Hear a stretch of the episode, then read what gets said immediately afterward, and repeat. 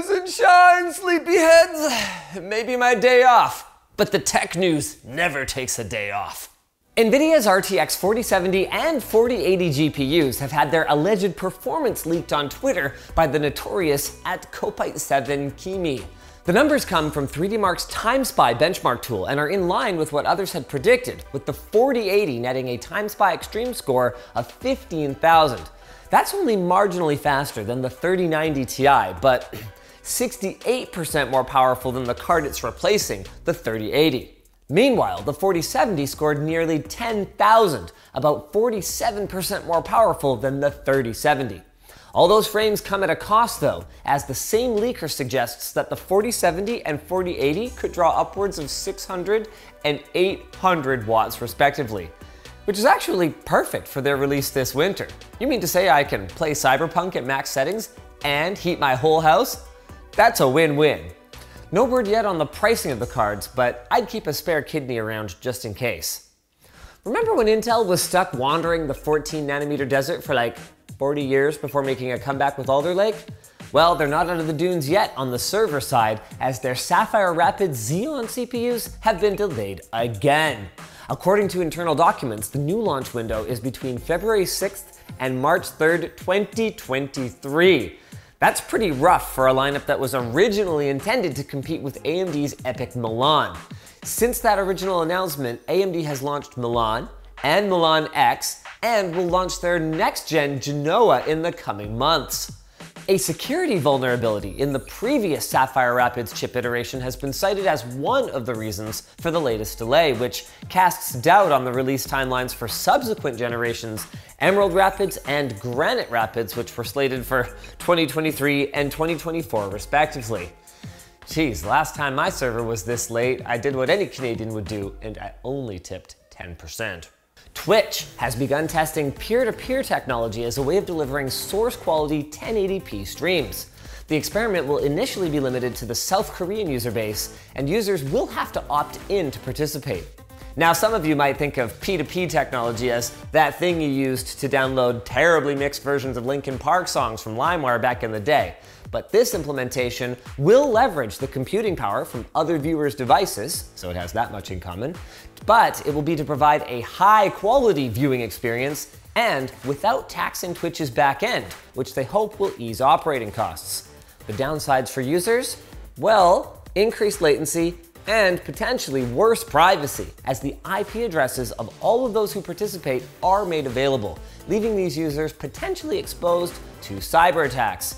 It's just something to be aware of when you see your webcam automatically turn on while watching mukbang videos. We should see P2P rolled out to more regions soon, but if you don't like it, Twitch says, well, you could just watch in 720p instead. Now it's time for the Quackbots, brought to you by Vessi. Vessi footwear is known for being lightweight, easy to pack, comfortable, and most importantly, water resistant with their Dymatex technology. Their everyday move line is designed with added support at the midsole and better breathability to keep up with your active lifestyle. You can take them off and put them on with ease thanks to the handy pull tab, and they're also made creature free, so every step you take can be guilt free. Your feet will thank you for wearing these. So say goodbye to wet socks and save $25 with our offer code TechLinked at vessi.com slash techlinked. I am but a simple, humble man. Badminton, gaming, and quackbots. PayPal, Steam, Epic, Nintendo, and many more remain blocked in Indonesia thanks to the country's MR5 content moderation rules. First introduced in 2020, the law requires websites or services to register with the government's database or be blocked.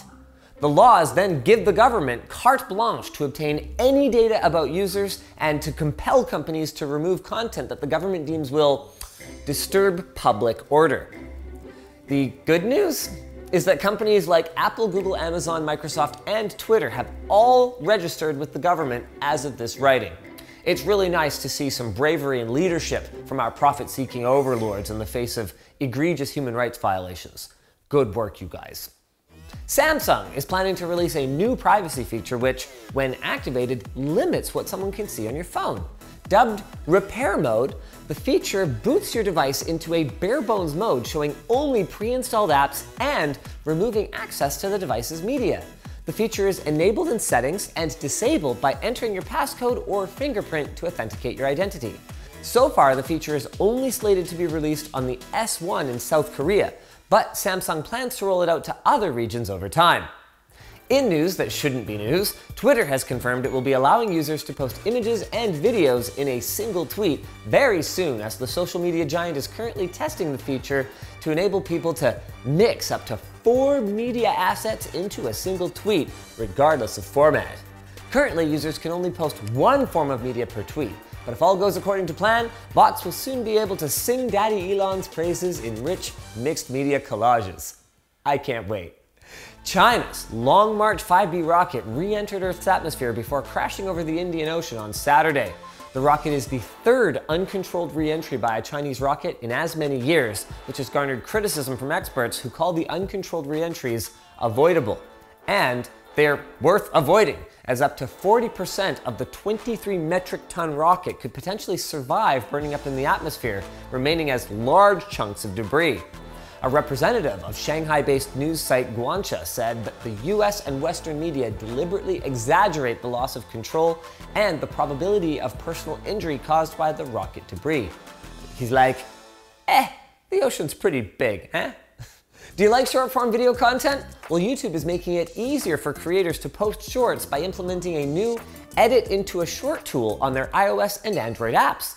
Users can convert up to 60 seconds, that is one minute for you biologists out there, existing longer videos with all accompanying tools Shorts creators have enjoyed since they launched in 2020, when Silicon Valley realized that people like TikTok. And that's our show. Come back on Wednesday when our entire episode will be condensed down to just 20 seconds of lip syncing. No, I'm just kidding. We actually prefer it this way.